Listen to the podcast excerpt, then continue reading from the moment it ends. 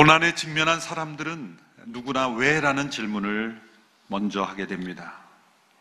자신의 죄로 인한 고난이 아니라면 더욱더 강하게 왜 라고 항변하게 되죠. 하나님께서는 우리가 자신의 죄로 인해 고난받기를 원치 않습니다. 오늘 본문에도 보면 살인이나 도덕질이나 심지어 남의 일에 참견하는 것으로 고난받지 마라. 자신의 잘못된 행동으로 인해서 받는 죄로 인한 고난은 받지 않기를 원하십니다. 그러나 자신의 뚜렷한 죄로 인한 고난이 아닌 고난이 과연 있는가? 그런 고난이 다가올 때 우리는 선하신 하나님, 전능하신 하나님을 의심하는 근거로 삼기도 합니다. 그러나 베드로전서의 말씀은 정반대의 진리를 말씀하고 있습니다. 선하시고 전능하신 하나님께서 그의 백성들에게 고난을 허용하시는가? 라는 질문에 그렇다고 대답하십니다. 아니, 허용하실 뿐만이 아니라 하나님께서 의도하시고 뜻하신 고난도 있다고 말씀하고 계십니다. 베드로 전서의 주제는 하나님의 뜻을 따라 받는 고난을 어떻게 대할 것인가 라는 주제입니다. 하나님께서는 이러한 고난을 받을 때에 두려워하거나 부끄러워하거나 이상한 일을 겪는 것처럼 여기지 말라. 도리어 그것을 복된 것으로 여기고 기쁘고 즐겁게 감당할 일이라고 말씀하고 있습니다. 베드로전서 오늘 본문 4장 13절에서 14절 전반부까지를 함께 읽어보겠습니다. 오히려 여러분이 그리스도의 고난에 참여하게 된 것을 기뻐하십시오. 이는 그분의 영광이 나타날 때 여러분이 크게 기뻐하고 즐거워하게 하려는 것입니다. 여러분의 그리스도의 이름으로 인해 모욕을 당하면 여러분은 복 있는 사람들입니다. 또 계속해서 16절의 말씀 같이 읽습니다. 그러나 여러분이 그리스도의 사람으로 고난을 받는다면 부끄러워하지 말고 도리어 그 이름으로 하나님께 영광을 돌리십시오. 하나님의 뜻을 따라 받는 고난을 예수 그리스도와 연결해서 여러 가지 표현으로 설명하십니다. 그리스도의 고난에 참여하는 것이다. 그리스도의 이름으로 모욕을 받는 것이다. 그리스도의 사람으로 고난받는 것이다. 약간씩 표현이 다르지만 일관된 문맥은 예수 그리스도의 고난과 우리가 받는 고난을 연결시키고 있다는 거죠. 그리스도의 이름으로 모욕받는 것, 그리스도의 고난에 참여하는 것, 그리스도의 사람으로 고난받는 것. 그것은 무엇을 의미하는 것일까? 예수님의 십자가의 고난이 불완전하기 때문에 우리가 그 고난을 도와드린다는 뜻이 아닙니다. 예수님의 십자가의 고난은 완전히 이루신 고난입니다. 그 고난을 감당함으로 하나님의 완전한 구원이 이루어졌습니다. 그 고난을 통해 구원받은 우리들이 자신의 죄로 인한 고난이 아니라면 하나님의 뜻 가운데 받는 고난 속에서 그 고난에 참여하는 것은 그리스도의 고난에 참여하는 것이다. 라는 것이죠. 주님의 고난이 불완전해서가 아니라 그 고난을 통해 구원받는 자들을 동일하게 고난으로 초청하시는데 그 고난은 바로 십자가의 길을 걷는 고난이라는 것입니다. 십자가는 선으로 악을 이기신 고난입니다. 하나님께서는 전능하십니다. 그래서 아무 고난 없이 세상의 악을 처리하실 수 있는 분이에요. 하나님은 십자가의 고난 없이도 세상의 악을 처리하실 수 있는 분이에요. 하나님께서 무능하시고 능력이 약하시기 때문에 세상의 사탄과 악의 공격을 받으신 게 아닙니다. 하나님은 아무 공격 받지 않으시고 아무 고난 받지 않으시고 세상의 악을 제거하실 수 있는 전능하신 하나님이십니다. 근데 문제는 하나님은 선하신 하나님이시잖아요. 선하신 하나님이시기 때문에 하나님께서는 이 악을 고난 없이 제거하시는 길이 아니라 선으로 악을 이기시는 방법을 택하신 거예요. 그 악의 모든 공격을 감당하시고 그 모든 세상의 악으로부터의 고난을 친히 담당하시고 그 아들 안에서 담당하시고 십자가로 승리하시는 길, 선으로 악을 이기시는 길을 택하신 겁니다. 그래서 십자가를 통해 하나님은 완전히 전능하시고 완전히 선하신 분이라는 것이 세상 속에 증명이 된 것입니다. 우리가 구원받았다는 것은 무엇을 의미할까요? 십자가의 은혜로 구원받았다는 것은 십자가가 선으로 악을 이기셨듯이 이 세상의 악을 선으로 이길 수 있는 그 능력과 가능성이 우리에게 허락되었다는 거예요. 그리스도의 고난에 참여한다는 것은 십자가가 선으로 악을 이긴 것처럼 선으로 세상을 이길 수 있는 그 능력과 그 가능성이 우리 속에 부어졌다는 겁니다. 우리가 성령 안에서 순종과 선택하면 놀랍게도 선으로 악을 이기는 그 십자가의 승리가 우리의 삶을 통해서도 나타나게 된다는 것입니다. 그래서 이 승리를 경험할 수 있기 때문에 이 십자가의 능력을 체험할 수 있기 때문에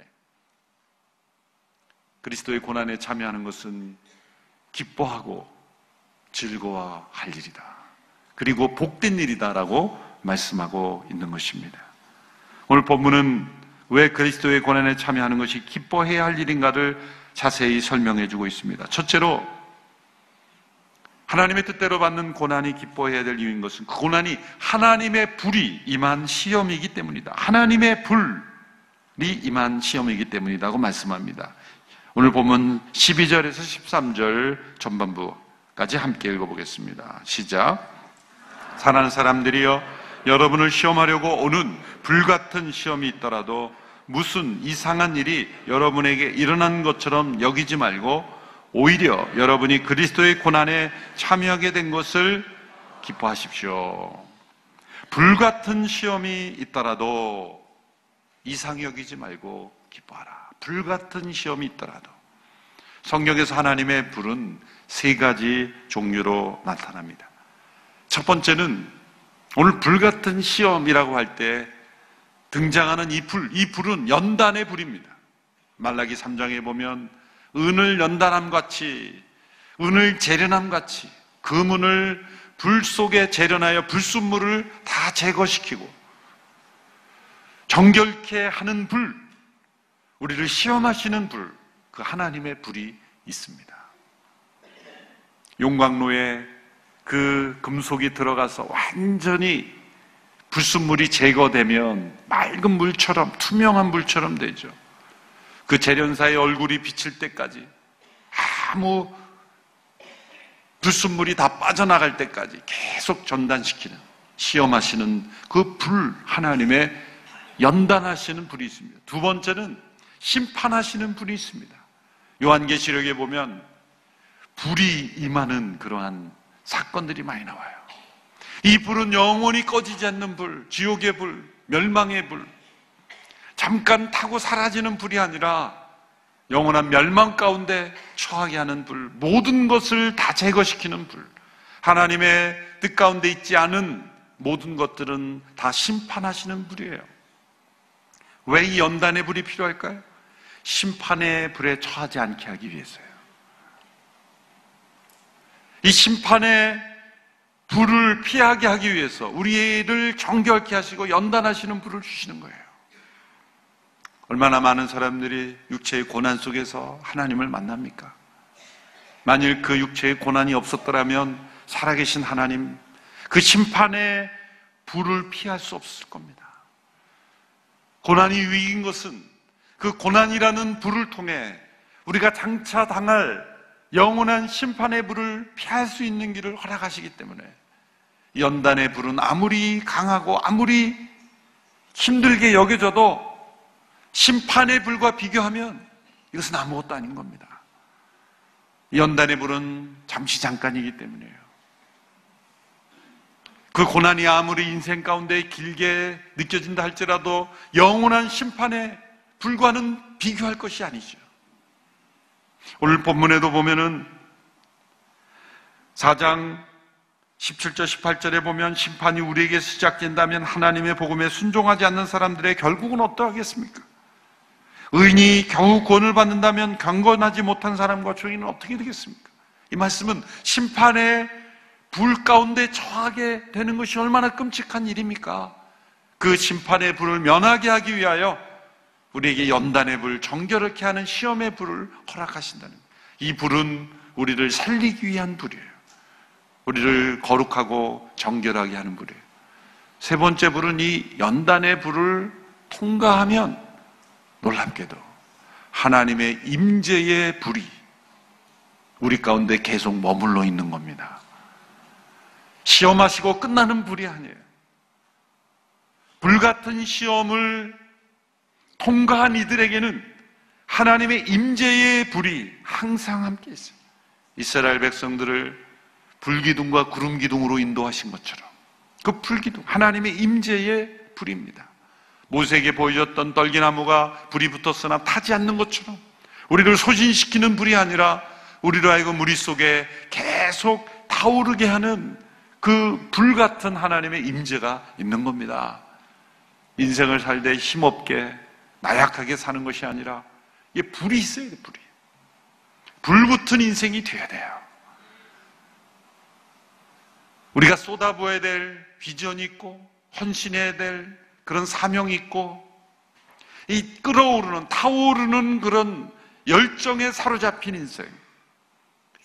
그는 하나님의 임재의 불이 우리 가운데 있기 때문에 가능한 것입니다. 그러나 임재의 불은 그냥 얻어지지 않습니다.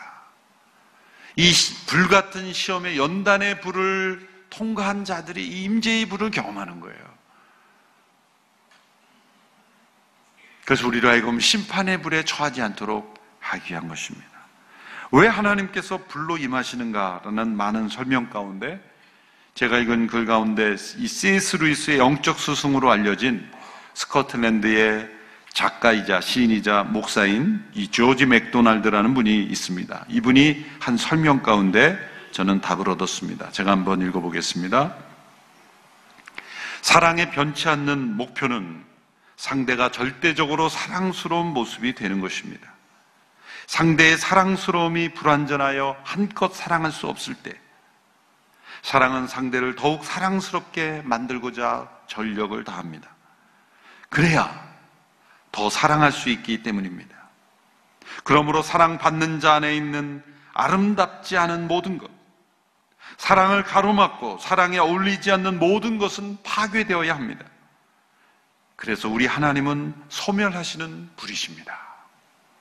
왜 하나님께서 우리를 연단하시고 불같은 시험으로 태우시는 그 이유가 뭡니까? 그것은 사랑이라는 거예요. 하나님의 사랑을 받는 우리들이 안에 있는 사랑스럽지 못한 분, 그런 부분들, 하나님의 사랑에 합당하지 않은 모습들, 아름답지 않은 것들, 하나님의 사랑을 가로막고 있는 것들, 사랑에 어울리지 않는 것들은 다 제거되어야 하나님의 사랑 속에 더 거하게 되고 하나님 앞에 더 사랑스러운 존재가 되기 때문에 우리 안에 사랑스럽지 않은 모든 것들을 제거하기 위해서는 하나님께서는 불로서 우리에게 임하셔야 된다는 거예요. 바로 하나님의 불은 이유가 사랑입니다. 하나님이 사랑이시기에 우리 안에 불같은 시험을 허락하신다. 그래서 불의 온도가 셀수록 아, 하나님의 사랑의 온도가 세구나 이렇게 생각하시면 돼요. 우리는 그 너머를 바라보지 못하니까 하나님께서 나를 미워하신다 오해하는 것이죠. 이 불같은 시험이 아무리 고통스러울지라도 이 시험을 통과하면서 우리는 더욱더 사랑스러워지는, 더욱 정결해지는 겁니다. 더욱더 하나님의 임재가 충만해지는 것입니다. 그러므로 기뻐할 고칠고 할 것이다. 말씀하고 있습니다. 두 번째로 하나님의 뜻대로 받는 고난이 기뻐해야 될 이유인 것은 하나님의 영이 임한 증거이기 때문이다. 하나님의 영이 임한 증거. 오늘 보면 14절의 말씀을 함께 읽어보겠습니다. 시작. 여러분이 그리스도의 이름으로 인해 모욕을 당하면 여러분은 복 있는 사람들입니다.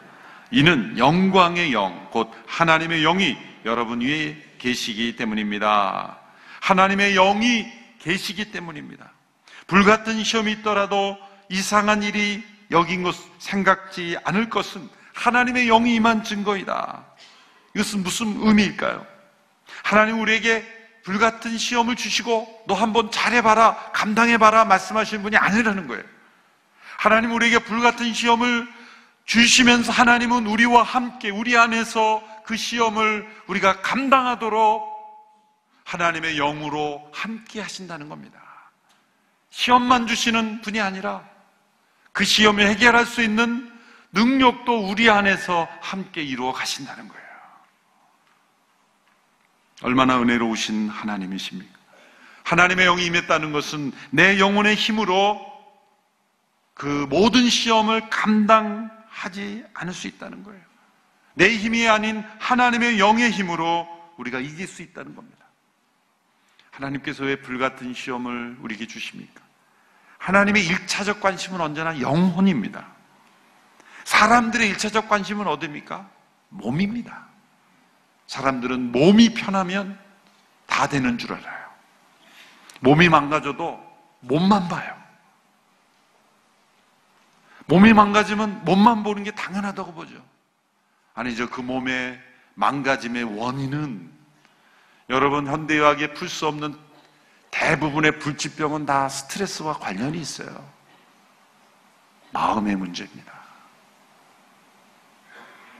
몸만 봐서는 몸의 문제가 해결되지 않는 것이죠. 이 영혼의 문제를 볼지 못하면 몸은 2차적인 문제예요. 몸은 우리가 죽음으로 소멸되고 하나님께서 그리스도 안에 새로운 부활의 몸을 준비하고 계셔요. 그래서 하나님의 관심은 언제나 영혼을 정결케 하는데 관심이 있으실 거예요. 그래서 고난의 주된 목적은 영혼에 있는 것입니다. 그래서 때로는 육체를 상하게 하시는 고난을 통해서도 영혼을 만지시는 거예요. 그런데 우리는 그 영혼을 바라보지 못하고 우리 몸만을 자꾸 바라보는 거죠.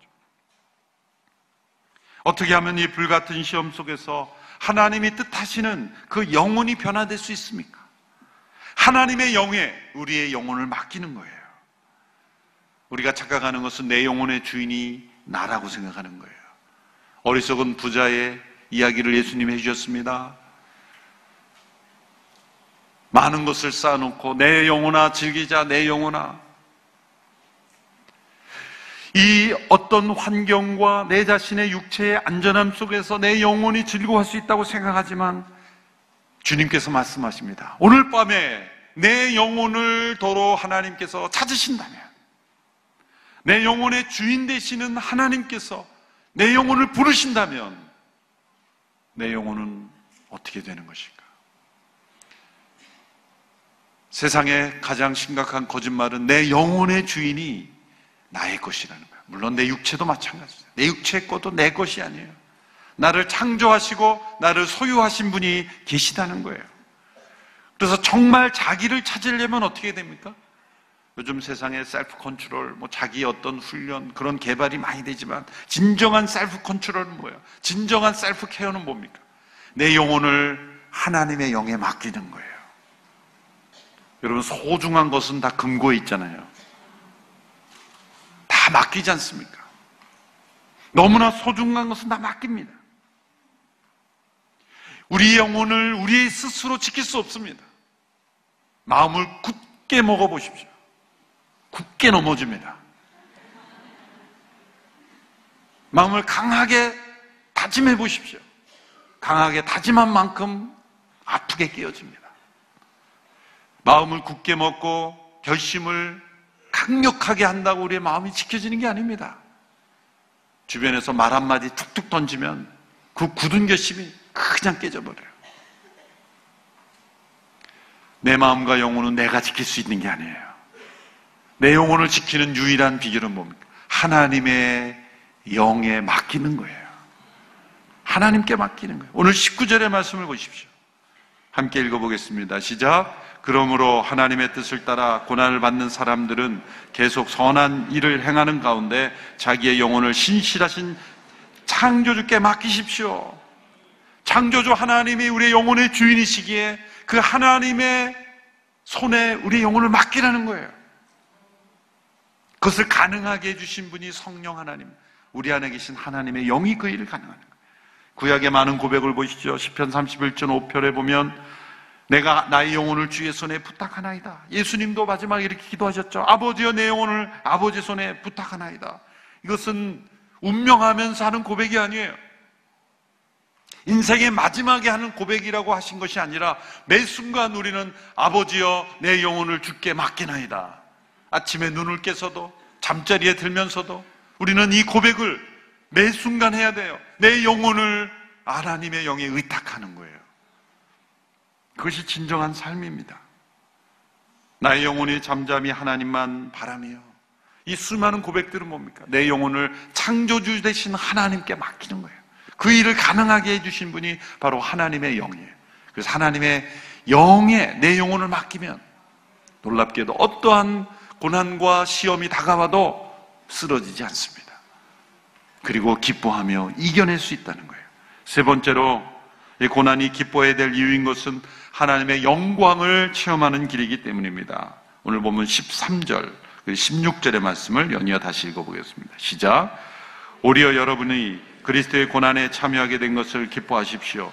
이는 그분의 영광이 나타날 때 여러분이 크게 기뻐하고 즐거워하게 하려는 것입니다. 16절 그러나 여러분이 그리스도의 사람으로 고난을 받는다면 부끄러워하지 말고 도리어 그 이름으로 하나님께 영광을 돌리십시오. 하나님의 영광을 체험할 수 있어요. 하나님의 뜻대로 받는 고난은 그 하나님의 영광과 관련이 있습니다. 고난의 무게만큼 영광의 무게는 더해지는 것입니다. 우리가 어떤 희생을 해도 하나님의 영광을 더할 수 있는 것은 아니에요. 우리가 할 수 있는 것은 마땅히 받으셔야 된 그 영광 하나님께 돌려드리는 그래서 하나님께 영광을 돌린다 그러잖아요. 돌린다는 것은 우리가 하나님의 영광을 더해드린다는 게 아니라 원래 받으셔야 된 영광을 돌려드리는 것. 우리 죄로 인해서 가려진 하나님의 영광을 다시 돌려드리는 것. 모든 사람이 죄를 범하였음에 하나님의 영광이 이르지 못했다. 죄가 파괴한 것은 하나님의 영광을 가리운 거예요. 여러분, 이 천문학자가 하늘을 연구하는 천문학자는 하늘을 바라보지 않습니다. 하늘을 바라봐야 아무것도 보이지 않는 거예요. 구름밖에 안 보여요. 우리의 시력은 구름과 볼 수 있는 작은 별밖에 못 봐요. 천문학자는 그래서 어디를 봅니까? 망원경을 들여다보잖아요. 망원경을 들여다보면 그 거울이 더 넓은 우주의 영광을 보게 하는 거예요. 고난 속에 있는 사람은 마치 그 거울과 같아져서 일상 속에서는 보지 못하는 하나님의 영광을 그 고난을 받은 사람이 어떻게 반응하냐에 따라서 그 망원경을 통해서 그 거울을 보면서 그 전체의 아름다움을 보듯이 고난받은 한 영혼이 하나님 앞에 어떻게 반응하는지를 보면서 그 영혼이 거울이 되어서 하나님의 영광을 나타낸다는 거예요. 그 고난이 깊을수록 마치 더 멀리 보게 하는 망원경의 거울과 같이 기능을 하게 되는 것입니다. 여러분, 영광이라는 뜻의 히브리어는 원래 무게, 무겁다, 카보드라는 게 무겁다라는 카베드라는 단어에서 나왔어요. 삶의 중심은 무게가 많이 흐르는 곳으로 움직여지게 되어 있습니다. 여러분, 참된 믿음의 삶은 하나님의 무게가 느껴지는 거예요. 하나님의 무게가 느껴진 사람은 하나님을 경외하는 것이에요. 하나님을 사랑하는 것입니다. 우리가 타락했을 때 하나님의 영광의 무게를 잃어버린 거예요. 그러나 본능적으로 사람들은 우리의 삶에 영광의 무게가 있어야 된다는 것을 알아요. 그래서 이것을 하나님의 무게가, 영광의 무게가 있어야 될 것을 다른 것으로 채우는 거예요. 많은 소유로, 많은 권력으로, 명예로, 육체적인 즐거움으로 영광의 무게를 채우려 하지만 그 무엇으로도 채울 수 없는 겁니다. 세이스 루이스라는 분이 1942년 영국과 독일이 한참 전쟁 중일 때 영국 옥스퍼드의 성 마리아 교회에서 한 설교의 제목이 영광의 무게입니다. 위대하신 하나님의 영광의 무게는 어디서 발견되는가? 라는 질문을 던지고 이렇게 설교했습니다. 그 설교의 마지막 부분입니다. 죄악되고 연약한 우리가 하나님의 기쁨이 된다는 것. 하나님께 사랑의 대상이 된다는 것. 하나님께서 행복해 하시는 이유가 된다는 것이 있다. 단지 불쌍히 여김을 받는 정도가 아니라 마치 예술가가 자신의 작품을 기뻐하듯이 아버지가 자신의 아들을 기뻐하듯이 그렇게 하나님께서 우리를 기뻐하신다는 것이 이것은 실로 인간의 생각이 감당할 수 없는 영광의 무게이다. 죄악되고 연약한 우리 인간들을 단지 벌하시고 끝내시지 않고 우리를 변화시키서 우리가 하여금 사랑스러운 존재가 되게 하시고 그 불같은 시험을 통해 우리를 더욱더 기뻐하시고 행복해 하시는 아버지가 아들을 기뻐함과 같이 예술가가 자신의 작품을 기뻐하신 것과 비교할 수 없도록 우리 안에서 하나님의 기쁨과 행복을 발견하신다는 것이 하나님의 영광의 무게라는 거예요. 그 영광스러운 하나님께서는 우리의 고난을 통해 우리를 변화시키는 거예요. 더 사랑스러운 존재로. 그리고 우리를 통해 하나님의 영광의 무게를 나타내신다는 거예요. 그래서 우리가 이 그리스도의 고난에 참여함으로 그것은 복된 것이다 고백할 수 있는 것입니다. 하나님의 영이 함께 하시는 삶이 얼마나 복된 것이고 어떤 분은 그렇게 말하지도 못해요. 나는 하나님의 영이 함께 하지 않아도 좋으니까 시험만 없으면 좋겠다. 하나님의 영이 함께하는 삶이 얼마나 영광스러운지를 알지 못해서 그렇습니다. 하나님의 영이 함께하시고 하나님의 영광이 나타나는 삶이 되기 위해서 우리는 그리스도의 고난에 참여하는 삶, 선으로 악을 이기는 십자가를 의지함으로 선을 악을 이기는 그런 삶으로 나아가는 용기와 믿음이 우리 가운데 있게 되기를 축원합니다.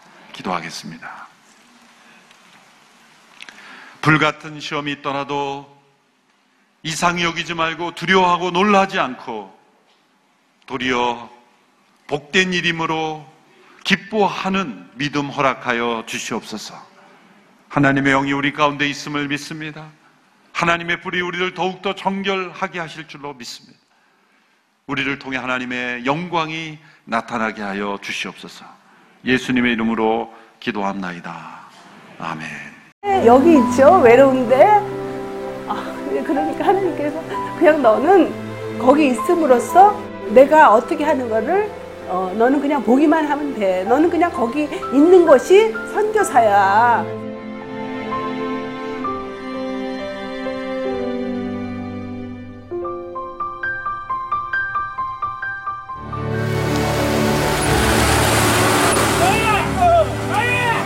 육개월을 그냥 손꼽아 기다리면서 이 산골까지 올까 했는데 드림 컴츄르다. 네, 정말 좋았어요.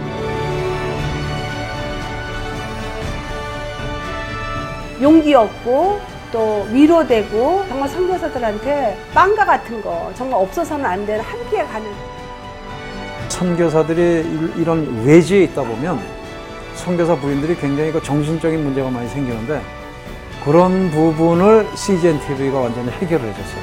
이 CGN TV도 사실 크게 저에게 동력자가 돼준 거예요. 온 세상을 위한 복음의 통로 세상을 섬기는 방송 CGN TV 감사합니다. 감사합니다. 사랑합니다.